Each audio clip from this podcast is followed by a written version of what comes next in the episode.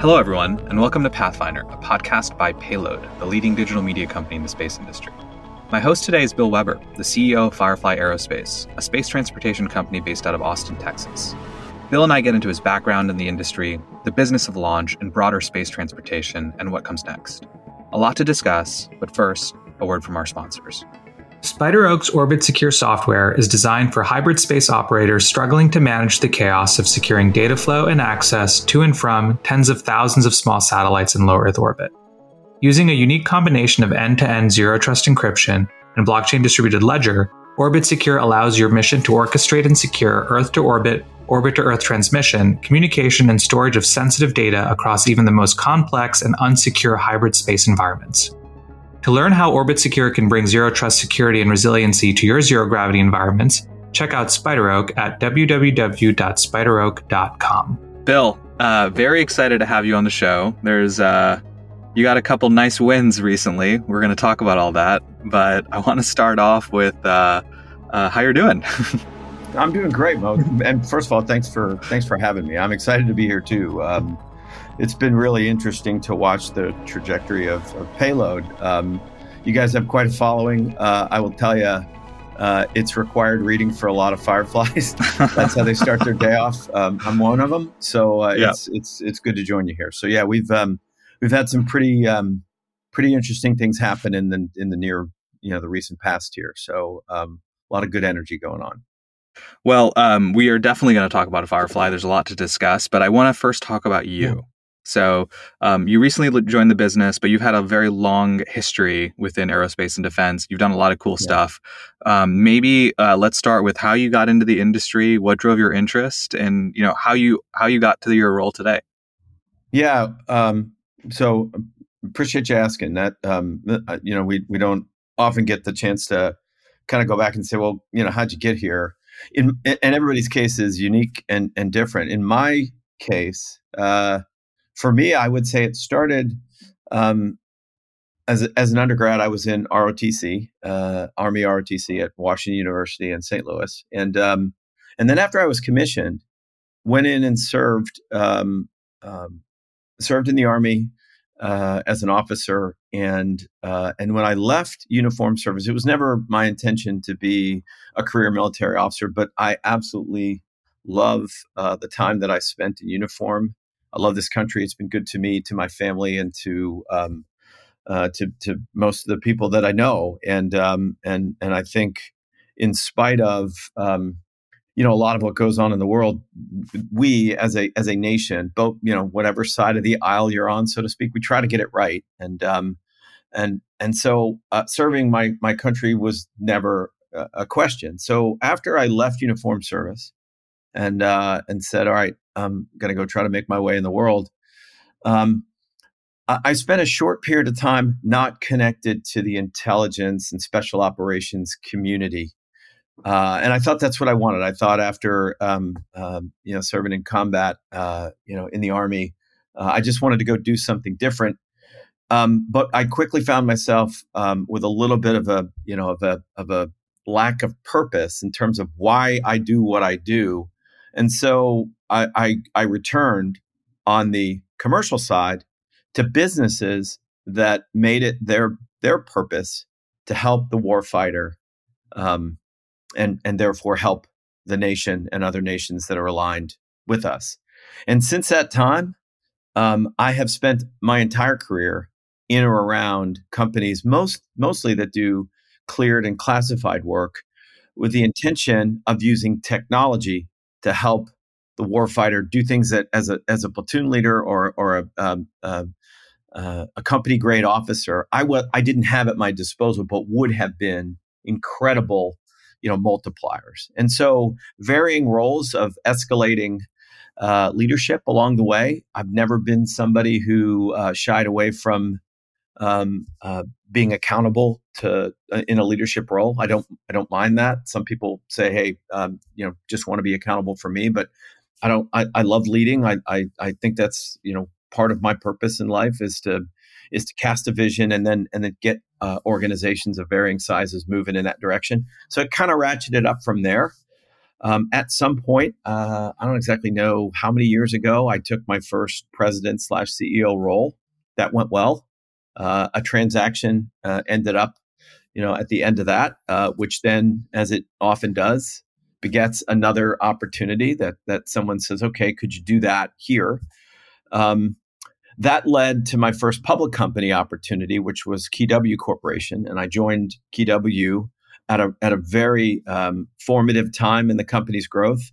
It was 100% classified and cleared work, deep, deep, deep technology, and that's really my first foray into space.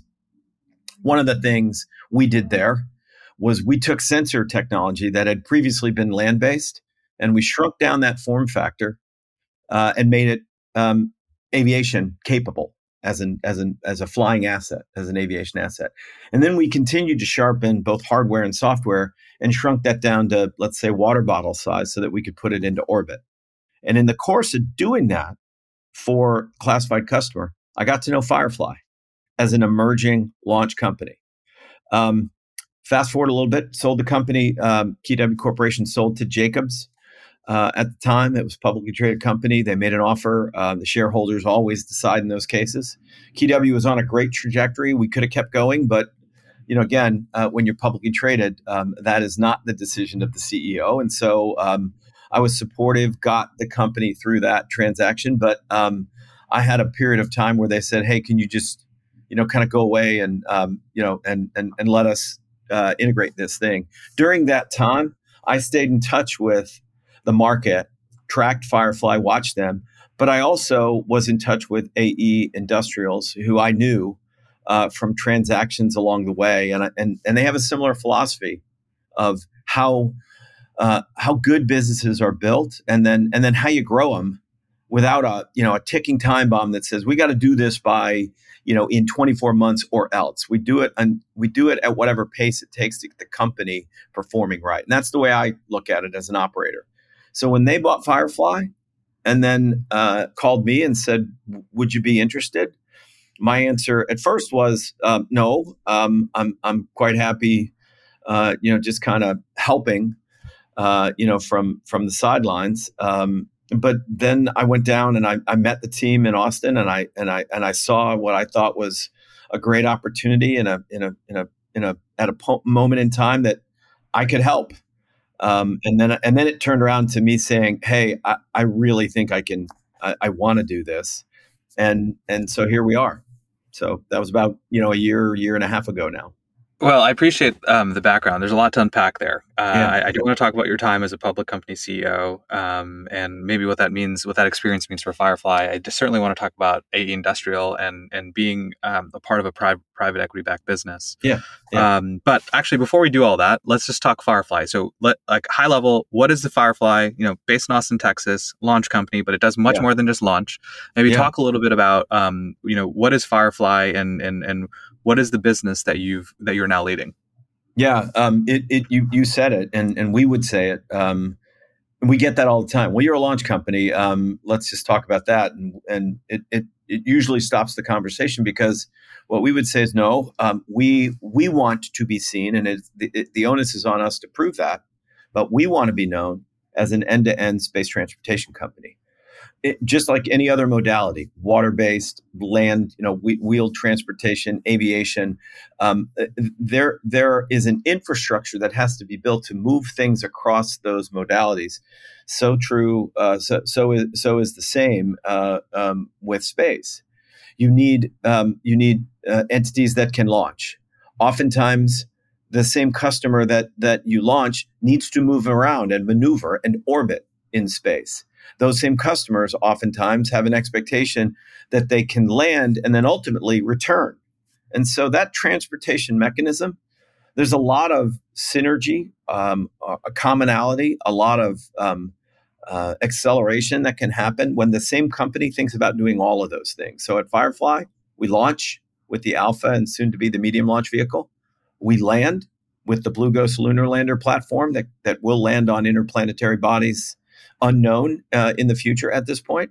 And we orbit with the Elytra uh, platform that will fly uh, first part of next year on Alpha. So we, we launch, we land, and we orbit end to end Same company doing it for customers that are asking all of that to come from a single provider.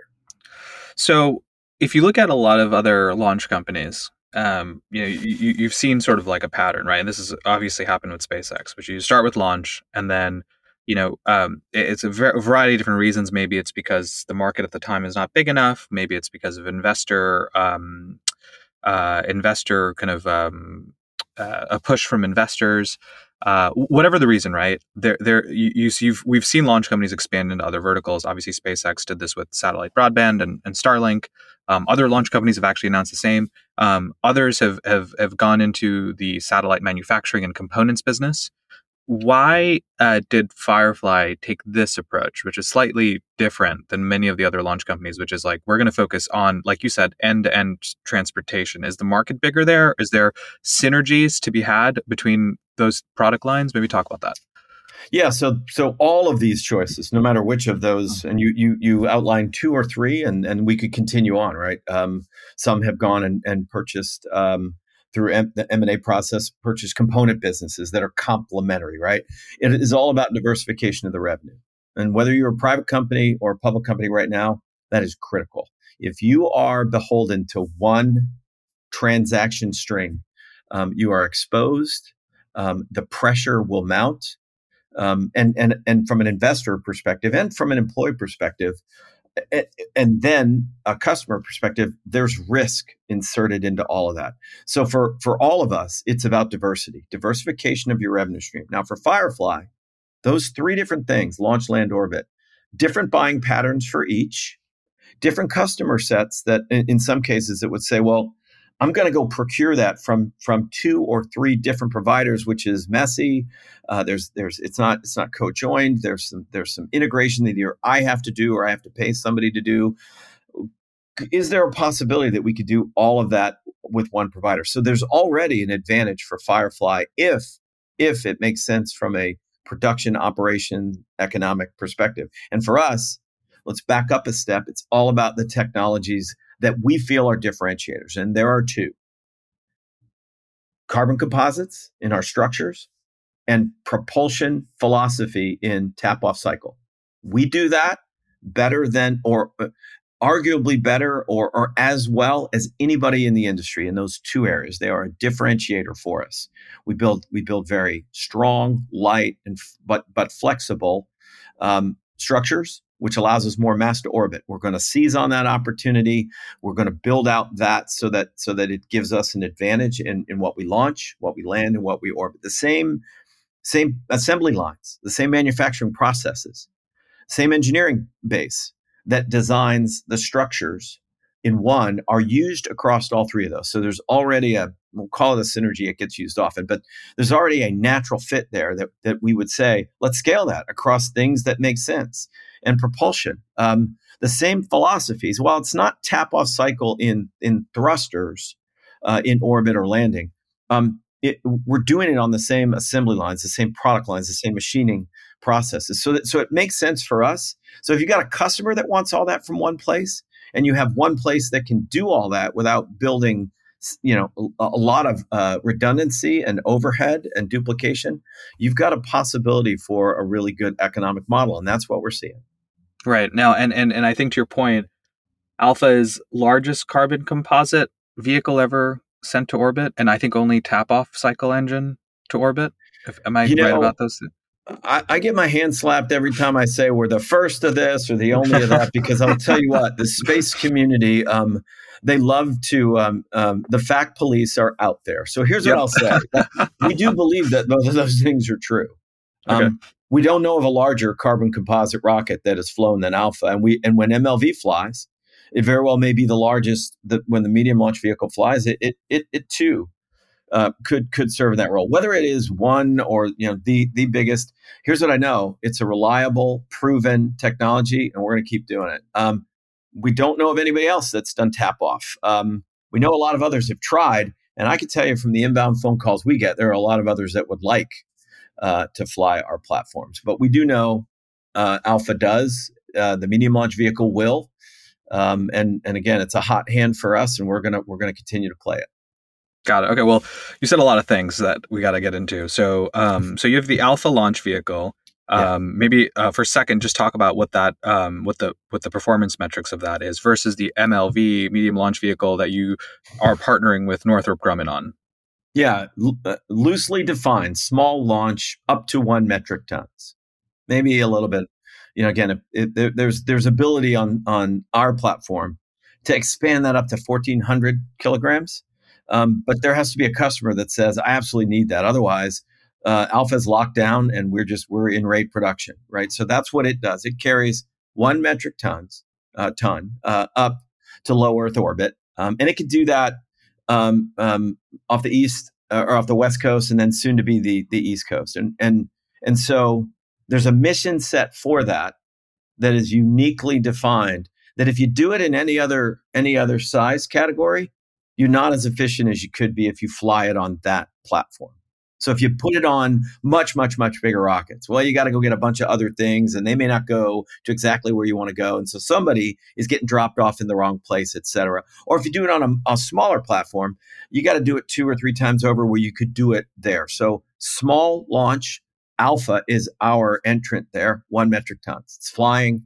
Um, second mission to orbit. We will go again um, uh, once per quarter. We're going to fly again this year and then four times next year. Uh, we're comfortable with that rate. We could go faster, but I don't think we have to. There's certainly customers that would pay if if if we if we want to try to go faster, but I don't think that's prudent. So that's alpha, small launch. Up to let's say 20 metric tons.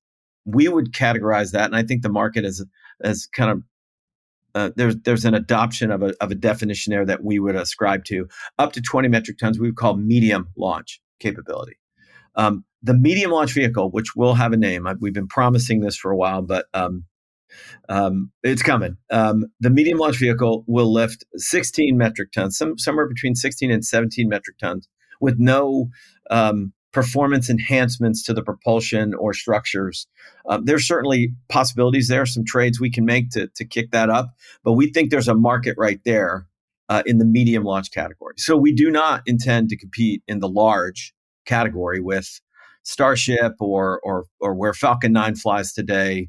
Um, we think there is a reason a customer would say, I want to fly small and I want to fly medium and the two things are not the same and there's a different reason and purpose to do either so the the well actually let's talk about um let's talk about customers right now mm-hmm. so uh, you did just fly victus nox with the us space yeah. force we'll get we'll get right. into that just a second but um, what has been the commercial traction for the company so far to the extent that you can talk about it both on the government and on the commercial and both on the government side and on the commercial side yeah so um, the pool if you will man, the, you can't, there's no deck space. Uh, everybody is crowded around the edge of the pool waiting to jump in, and for good reason. Why would you, you know, rush in on a multi-year, multi-launch contract for a platform that's flown to orbit one time? Even though that was a great, a great accomplishment for the company, a high five moment that um, was was so much fun to be a part of and such an accomplishment. But when you one in a row is is not a streak. Um, uh, you you, you got to get on a on a on a launch cadence. Um, we would argue that uh, even what we just did needs more proof points. Twice is, is is a great accomplishment, but what we've got to do now is fly with regularity. And so that, as I said, that deck space around the, the around the pool um, there are there are many waiting to jump in. We we we are manifested um, all the way through the end of next year uh, with our with, uh, with the demand that that we talked about just a few seconds ago. Um, we could sell much further out than that if we wanted to, but there's a, a little bit of a, a dynamic in the market right now where we will not sell against or compete against price points for rockets that haven't flown and may never fly uh, just because a customer says, "Well, I think I'm going to be able to get it for that with unnamed or, or uh, you know unflown rocket X, Y, or Z." And our perspective is we're patient to wait. Um, we, we are full through the end of next year, um, somewhere between that nine to twelve month mark or inside that window.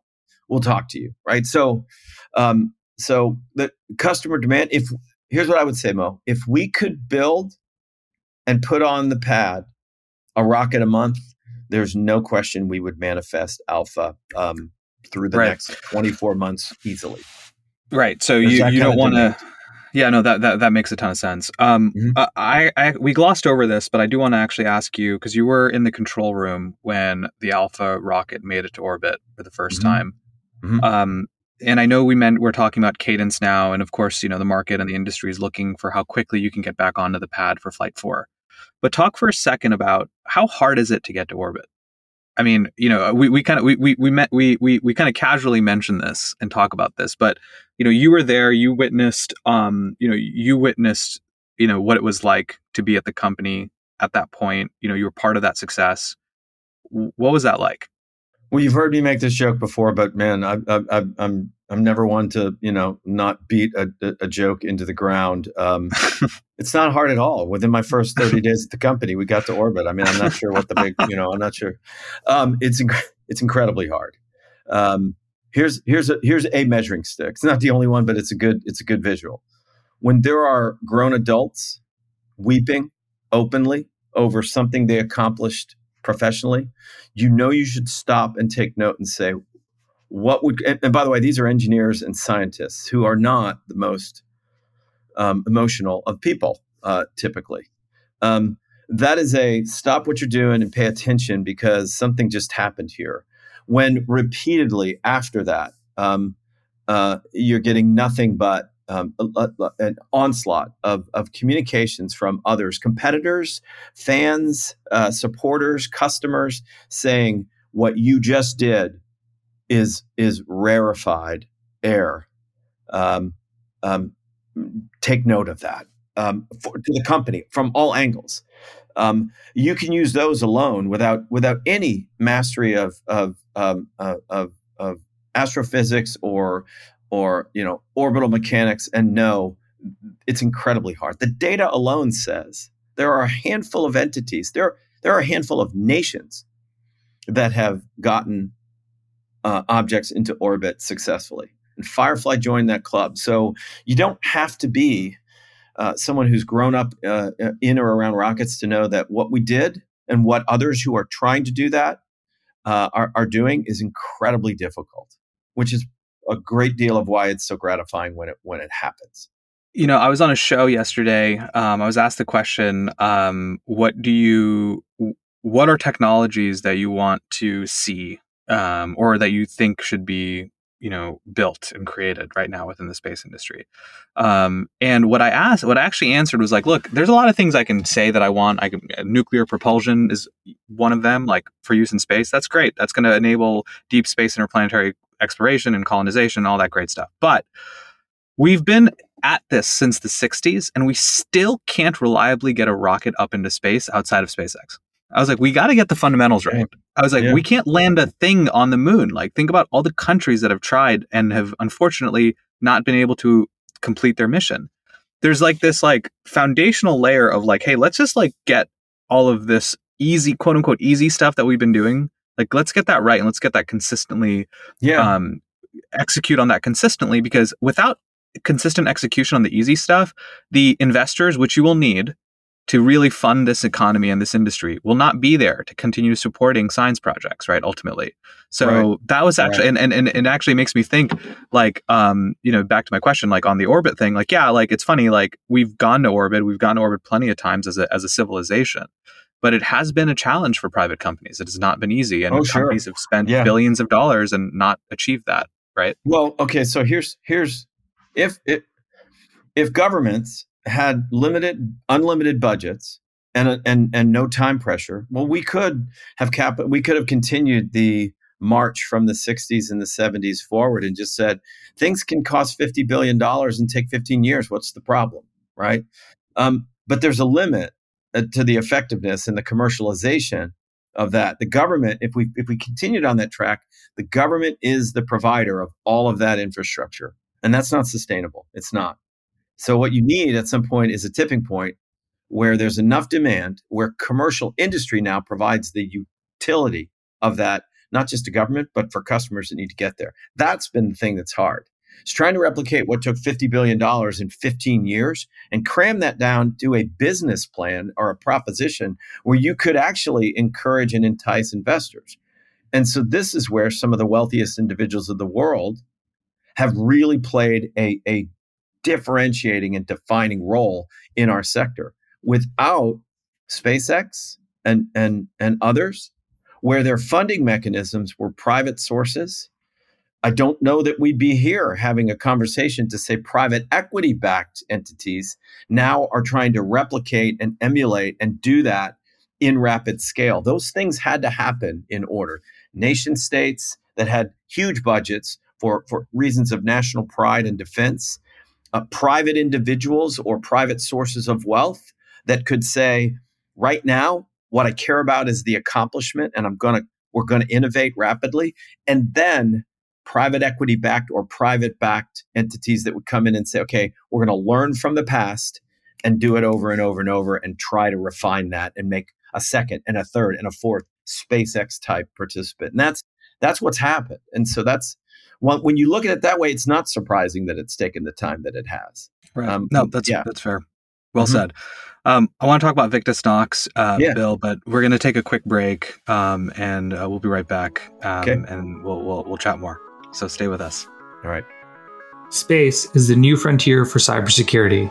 To quote the commander of the U.S. Space Force's Operations Command, cyber threats are unfortunately the soft underbelly of our global space networks. SpiderOak, the leader in space cybersecurity software, is dedicated to providing space operators with the solutions they need to protect hybrid space systems. Their Orbit Secure software uses a unique combination of end to end zero trust encryption and blockchain distributed ledger allowing missions to orchestrate and secure Earth to orbit, orbit to Earth transmission, communication, and storage of sensitive data across even the most complex and unsecure LEO and hybrid space systems. To learn how Orbit Secure can bring zero trust security and resiliency to your zero gravity environments, check out SpiderOak at www.spideroak.com. All right, Bill, welcome back. Um, let's talk Victus Nox. Um, so, Space Force mission, uh, part of their tactical, um, you know, responsive launch, uh, and you know, something that clearly the government is very focused on and cares about. Uh, maybe talk about how important was that for the company, and how important is that for the Space Force? Um, yeah, I don't think I could overstate um, how important it was for Firefly maybe, maybe one of the best decisions that um, that we made as a company was to make this flight three, um, and for a whole host say, of reasons. Yeah. Well, yeah. Sorry. When you say make this flight three, what what does that mean? So um, when we won the award last fall, um, there are several other manifested missions of great importance to the customer and therefore to us that we want to fly. Um, and and so there are some technical challenges there with with a young rocket. Um, without going into too much detail, there are approvals for safety reasons, entirely for safety reasons, that flying a certain uh, type of maneuver, there needs to be a history and a heritage there before the range and the and the government entities that have to say we're okay with you putting that uh, up in the sky um, uh, and, and, then on into orbit. And so, so trying to get that manifest order, which flight would go in what order, right, so that it balanced both the urgency that those customers and the confidence that they've shown in Firefly, but the urgency they have to perform those missions with what is the right um, maturity curve for Alpha. What missions should it fly to, to set this up so that we don't have another small launch mishap?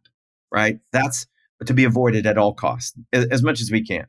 And so Victus Nox became the heir apparent for a couple of reasons. Um, where we were, where we believed we were going to have to fly that rocket was a particular mover, maneuver that we thought Alpha's qualifications up to that point had nailed, and there would be no issues with the approvals of where it needed to fly. So I've, I've oversimplified that, but I think I think your listeners will get the idea that look, all, all launches are not the same. All, all directions are not the same. Some, some require difficult turns and maneuvers and relights, etc.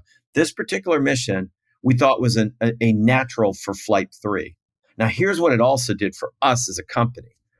It, it, it let us do something nobody else has done. And so for a, for a, for a, an emerging uh, uh, launch company, transportation company, being able to say we're the only ones that have done something, critically important. Know who you are, know your particular area, and and and and be that. And so we are a responsive space company. So being able to do this where we were in our life cycle was perfect for us. Why couldn't we compress that down into 24 hours? There was there were no technical reasons why we couldn't. And it's just never been done before. So hugely important for us. Incredibly important for Space Force. The space domain is um, um, ha- has to be considered just like any land-based battlefield or potential area of conflict the adversary no matter no matter where you are politically on that spectrum those who would do harm to um, to to our way of life and i use our uh, collectively not just the united states but but other nations aligned with us um, they they're operating in the space domain. And so the national security mission as it often does in technology forces change forces innovation forces capability that never existed before and the need and the urgency is so great and that's why it, it acts as a catalyst. So you get those two forces coming together a company that didn't have a reason to say well look we're already manifested and we've got 12 rockets you know on the pad and we don't have time to stop and do a responsive launch. We did. We had the ability to say it might take us six more months to to launch that rocket but we think our investors will understand we think our other customers will understand and and so we gladly took on that mission. So good for us great for space force and i think you naturally would expect i'm going to say this i think it's good for the industry because it it show it, it i think a lot changed um, two thursdays ago. I think we are not going back. I think i think the behaviors of being able to launch on demand will permeate into what all of us do all of us. There's no reason to take weeks when you only need to take days without sacrificing safety and, and reliability. There's no reason to take days when you can do it in hours. Why, why would you? It costs more. It delays things. It, it, it injects time. It just we've we've crossed a chasm, and I think we're going to keep going. Yeah, no, it's very super exciting. Mm-hmm. Um, I noticed that there was not uh, there was no uh, video of the launch. Is that something that will be released at some point, or no no go on that? There might be, but again, by its very nature, when you think yeah. about the in this case, what responsive space was was for, it was to on call and on demand do something and not let everybody know we did it, except maybe the adversary when you tap them on the shoulder and say, "We're, here." Um, and so you don't advertise that. I mean, why would you? And so, um, so now, having said that, um, it's the best kept secret that isn't a secret. I mean, every, pe- people are smart, and there's tail spotters out there, and they know okay, there's a finite number of things uh, that are that are on launch pads around the world, and they and the, and and there are some things that get advertised, um, NOTAMs, uh, notice to airmen and, and, and mariners, that basically say, okay, something's coming, and by deductive reasoning, we think Firefly's on the pad. So while we didn't talk about it, and Space Force didn't talk about it, the market did, and so there's you can imagine there's value in that too. There's value in the we're not saying anything, but um, but but everybody saw. So that that's the reason. No no video. Um, there will be. I mean, we have video, but um, we, yeah, we'll, we'll, we'll leak that later. We'll leak that later with the customer. So yeah, yeah. Hopefully, ho- hopefully to payload. so uh, I want to um, I, I want to switch back over to to Northrop and the mm-hmm. partnership mm-hmm. there. Um, how uh, maybe uh, how is working for okay well let, us let, let me frame yeah. the question this way. It's fire you have a new space company firefly. Um, i hate using the word new space but for the lack of better word i'm just going to use that for now. People new space company called firefly. is, right? Yeah. I, I, would say anybody who's new is is not spacex or not rocket right. lab right? We, we right. haven't we haven't proven we can do it over and over and over so you're new. Right yeah, yeah, exactly. Um, you're moving fast. You're, you, you know, you, a lot of pro, a lot of different programs. Um, you know, winning contracts. That's all great. But you're partnering now with um, an aerospace prime. You know, I think last I checked, something like seventy billion dollar market cap. Very big company. Been around for a long time. Critical to the U.S. government. Um, tends to th- take things a little bit more carefully how, how is that cultural um, i mean now, and now you're co-developing a vehicle launch vehicle together right mm-hmm. the replacement mm-hmm. of the antares mm-hmm. um, how is what has that done culturally for firefly or has it has it impacted culture at all. Well, so we're very protective of the culture, and and and Northrop uh, openly talks about that with us, and they say to us, "Listen, we don't want to turn you into Northrop. Um, we're we're Northrop. We're we're good at what we do, and and, and we're going to and, and the government loves us for that, and our shareholders love us for that. But you're good at things too, and so don't let us change you. What we need is a partnership here, where you you you help us and make us better and we do the same and so the culture of firefly hasn't changed but i will tell you just like the victus nox mission forced firefly as a new or emerging uh, space company to mature and to continue to develop and to continue to push process where it makes sense without sacrificing sacrificing agility and being nimble uh, and being innovative and gritty which you, you'll hear people use that all the time. Um, that is the line that we draw. And, and we have had conversations where either Northrop has said, guys, you are asking Northrop to go to a place where our customer just will not allow us to go. There needs to be, you know, we must take the time for X, Y, and Z. Got it. Understand. Let's go do that.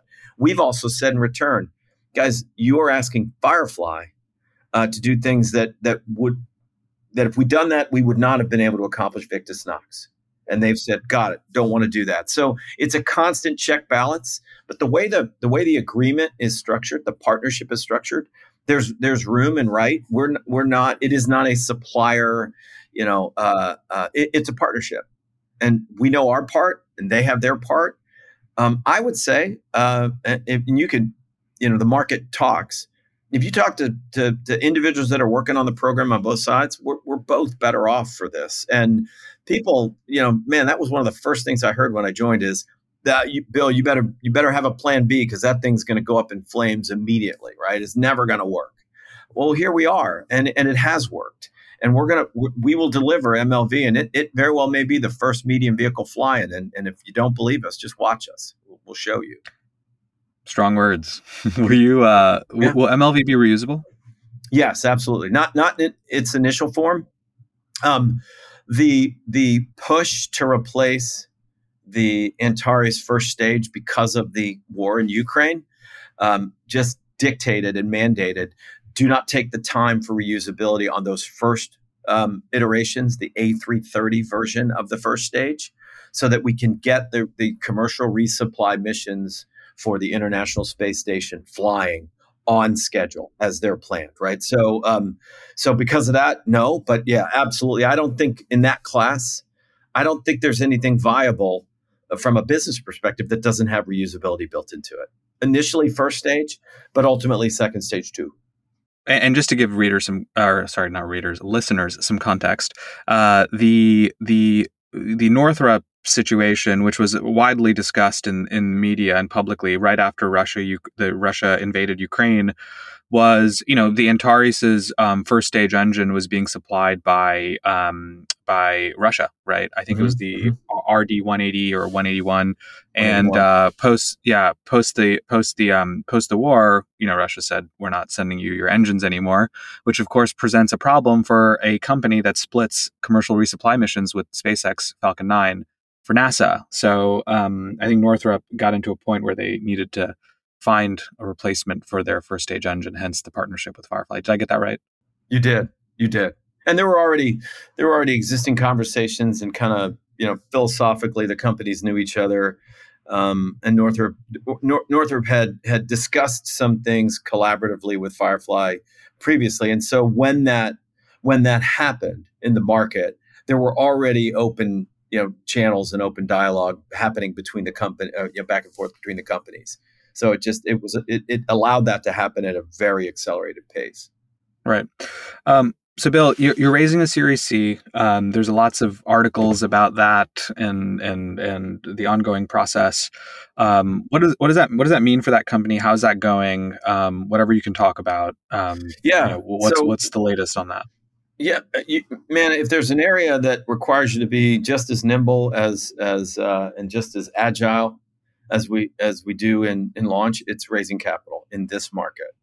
Um, been been out in these roles for a number of years, and I haven't I haven't ever worked uh, um, for a company, a technology company in the C-suite where we haven't had to raise capital, whether it's public or private. And and and there's no question, this period of time is the toughest capital market I've ever um, I've ever run a company in. And, and uh, all of my peers, uh, I haven't had anybody say, "Nah, there's nothing to it." Right? Um, it's tough. Uh, so um, so you, you're constantly modifying and adjusting and saying, "Look, you deal with the market as it is, not as you want it to be." You'll you'll have a bunch of investor meetings and no results if you're trying to push a where this valuation and and the capital the, the cap structure is going to look exactly like this uh, period end of story i'll stop you just you have to listen to investors and say how much do we need the capital and what's at stake here so um, so firefly just completed uh, our series c the, the, the, stated goal of the Series C. So we're oversubscribed at $300 million. It is a mix of debt and equity. It's reasonable debt that's covenant light, uh, which we we like, and it's it, it's not overbearing uh, in terms of our ability to you know service that debt. So um, we made those trade offs and said it's cash on the balance sheet now, and it's it it it, it is the right thing particularly because it's an up round. The valuation of the company has increased. So those two things put us in more rarefied air among space companies right now. We completed a cap raise, check, and we got an up round check, check. So good momentum. Um, we, you're not going to see us press release that and have a formal end and say, all right, now we're out um, operating. In this market, we're going right back out. I don't know that we will take any additional investment, but there there's a lot of interest in us, and so we're going to continue to look. Is there are, is there is there another round? Is it a C plus or is it a you know a D round or a D minus? I you know I don't really know exactly how we'll deal with that. Uh, our obviously our sponsor AE Industrials has a lot to say about that. But the good news is the company's drawing significant investment interest, and we're we're well capitalized. So we're in as good a spot as as anybody out there in our market. Right. Well, um, you mentioned AE, so um, and I want to go back to something that we talked about at the very, very beginning of the show, which is that um, you know you met um, you know you met AE. Um, it, it, sounds like you guys have have a, have a good good eh, prior relationship. Um, what has it been? What has it been like running a company backed by private equity, which I think is uh, is is I think the fact police is going to probably get me on this. I think you're the, you might be the only private equity backed CEO in the launch space right now, um, within the U.S. at least. I think that's that's that's correct. As you said, if it's not, uh, you'll be corrected. You'll I will be corrected. Yeah, but as far as as far as I know, as far as I know, yeah. so so what is that like? Yeah. How do you think that that differs from maybe experience of CEOs at other launch companies? It's a really tough time to be a un, uh, a, a public company CEO without very predictable financials. I didn't say profit, but financials. I know how much I'm going to spend this next quarter, and I can nail it. I know how much my uh, I, I I know exactly what my revenue is going to be, and I can and, and I'll I'll hit it. Uh, I know, I know, I know, and that's what the public markets demand. It demands it in the good times, it certainly demands it in a bear market or when when when capital is difficult. And so it's a really tough time to be a public company CEO right now. I feel for my peers out there. They're trying to do the same thing we are. They're not, you know, they're not my enemies. They're they're they're trying to run their companies and they have employees that they have to care for and investors that that they need to satisfy too. It's just really tough to do that in full view of the public markets right now. So as a private company, um, here's what I uh, uh, owned owned by private equity. There is a big long list for me, and I think every operator has that list that of private equity in, uh, investors that you say, uh, look, philosophically, we just don't line up. I would never do a deal with them. We don't think about business the same way. I do line up with AE. I love the way they look at business. I've never seen a private equity entity that leverages their portfolio in in the in the companies that they that they own um, better than AE does. They they focus on aerospace and space, and so on any given day, here's what that means: on any given day, it's not just Firefly; it's Firefly and the AE portfolio companies that are going to work. Five or six different AE portfolio companies are in our building on any day, only because we all we all are part of the family. So we get to we get to hunt as a pack where a lot of my competitors are out there on their own and the only way that they can increase capability is Well, they gotta they gotta go do M and A or sign partnerships, and we don't. That that that is not the way that it works inside the AE portfolio companies. Um, and and I will also say they have respect for the operators. I get look, I have I have oversight, and I and and and and I am accountable.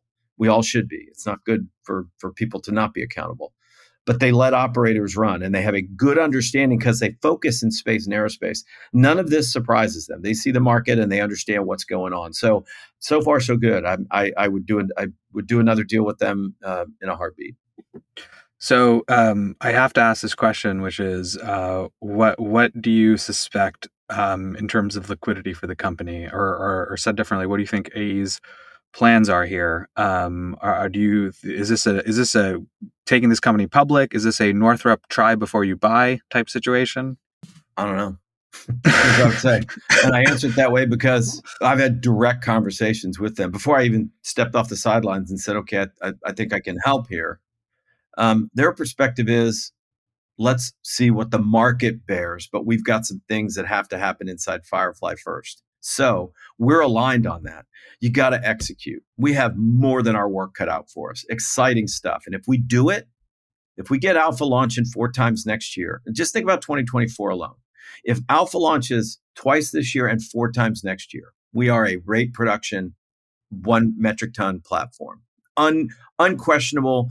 Anybody throw darts from the sidelines if you want. They're going to fall on deaf ears. No one's. They're, we're in, right? No question if we also deliver the medium launch vehicle uh, to Northrop and we get ready to fly that first commercial resupply mission by the end of next year, uh, it's delivered by the end of next year. You got that to our credit. Blue Ghost mission one will will have touched down on the surface of the moon successfully in that same time frame. And Elytra is orbiting on station, ready for call up for customers that say, "I need you to maneuver and move this to there," and that sort of thing then then then we're in a completely different position. And so if the capital markets say, "Hey man, that's that's the right time to start thinking about an IPO," I think we'd be in a great position to do that. If Northrop says, or or, or somebody else, and I, by the way, Northrop has not said to us, where "We want to buy you." They have not. That's not part of our agreement. But if but if a larger entity would say, "Look," um, uh, we're not going to let you get any bigger. We, we need you now. Well, then we'd be in a great spot to have those conversations. That's where we need to focus. And I, I didn't mean to answer flippantly before, but the reality is, Mo, I don't know. And, and I think anybody who tries to time the markets, they usually fail. It just doesn't work that way. Yeah, that's fair. And as a public company CEO, I mean, you certainly know. So, um, I I, uh, I have a lot of more. I have a lot more questions, but we do not have a lot of time. So, I'm going to ask a few more questions, and I want you to keep your answers limited to one to two sentences max. Man, I, can't. okay. I'm I'm not doing the one word answer thing because I know some people say, "All right, only one word answer." No, but I'm saying like I'm giving you a sentence or two. Uh, I'm moving off from Firefly. Great story. Very excited for what you guys are doing there, and obviously there's a lot more amazing execution and, and good stuff to come. First question: Is launch crowded? Is no. launch as an area sector crowded? Okay. No, it's not. It's not. As a former public company CEO, what do you think is happening to public aerospace stocks? I know that's a huge question in and of itself, but like, what do you think ultimately is driving this underperformance? I mean, you know, these are companies that are down yeah. 20, 30, 40, 90%. Yeah, predictability. You, you, you cannot be a public company if investors cannot predict what you're going to do. Period. End of story. I'll stop. You got to get there. If you don't, man, it's rocky road. It is. It's really difficult. Rough waters. Um, IPO outlook. When do you think that space companies are going to be? When do you think that I, window for a, not? I don't mean a SPAC. I'm talking about a yeah, real yeah. public offering. Like when do you think that space companies are going to be ready for that type, or the industry is going to be ready for that type of um, environment, market environment? Fifteen months, 12, oh, 15 wow. months. It's mm-hmm. pretty soon. Mm-hmm. are you trying to say that Firefly is going to lead the way? You said one sentence. I gave you your one sentence. you're right. You're right. You're right. You're right. I'm sorry. No, no, no. I, here's what I think. I think there need to be those predictable entities, and and several of us are are are demonstrating we can be that. And I think capital markets are pent up. And so if there are two of those things that e- even if the macroeconomic conditions are not totally returned, there will be an opportunity. Um, whether we do it or not, uh, I'm I'm not suggesting that, but I think there will be an appetite because there will be predictability areas of the market that you feel are overhyped as a, as as as an investor. Let's put it. I'll, yeah. I'll, I'll reframe. Yeah, form over substance. When someone says, "Oh, I'm I like that because it's all this," you know, I that, like additive manufacturing. You don't. That's not the story. The story is success. And so, if you use additive where it makes sense, then that's great. So, I think we got a little ahead of ourselves and said, "Let's do all of it this way or that way." In in several of those kind of areas, and that just I, I, think that that that hype cycle just got us. It, it, it's part of why we're we're hitting what we're hitting right now um, areas of the market that are underhyped? Um, AI and software's impact on what we do in hardware-based, um, um, you know, transportation. I, yeah, so being able to move fast and be nimble, and a lot of what we just did with Victus Nox, man, just imagine if we had real uh, learning systems that could correct and, and adjust that we were confident in. So I think you know AI and machine learning's capabilities along uh, those lines uh, underhyped. Got it. Okay, and last two questions. One, what is the breakthrough innovation over the next decade that you expect to see in the industry? Like one thing that maybe people aren't paying attention to or that you think is going to be huge game changer. It could be anything. It could be a type of propulsion technology. No. It could be a what yeah, I, I think I think somebody's going to solve the single stage to orbit problem. Oh wow! Okay, I haven't heard I mean, that one before, but that's a that's a that's a that's a good one. That's a good one. You think in this in the, in the next decade, someone will figure out single stage orbit? I do. Okay. I do. Is it Firefly? don't just kidding. Don't answer that if you don't want to. my, my, my, sentence is up. I can't talk. I can't say anymore. Yeah. All right. Last question. Um, company, a company in the industry outside of Firefly that you're really rooting for, that you feel um, like you know, uh, just as a as a as an enthusiast. I like, yeah, I like Stoke. I, I just I like their energy. I like that they want to move super fast their people seem like a lot like our people. I like them. I do. I'm rooting for them. Yeah. All right. Fair enough. Um, Bill, thanks so much for being on the show. It's great to do this, uh, and uh, excited to have you back sometime in the future. That's awesome. Thanks a lot. I, I, I had had some fun and, and, and appreciate it. See you soon. All right.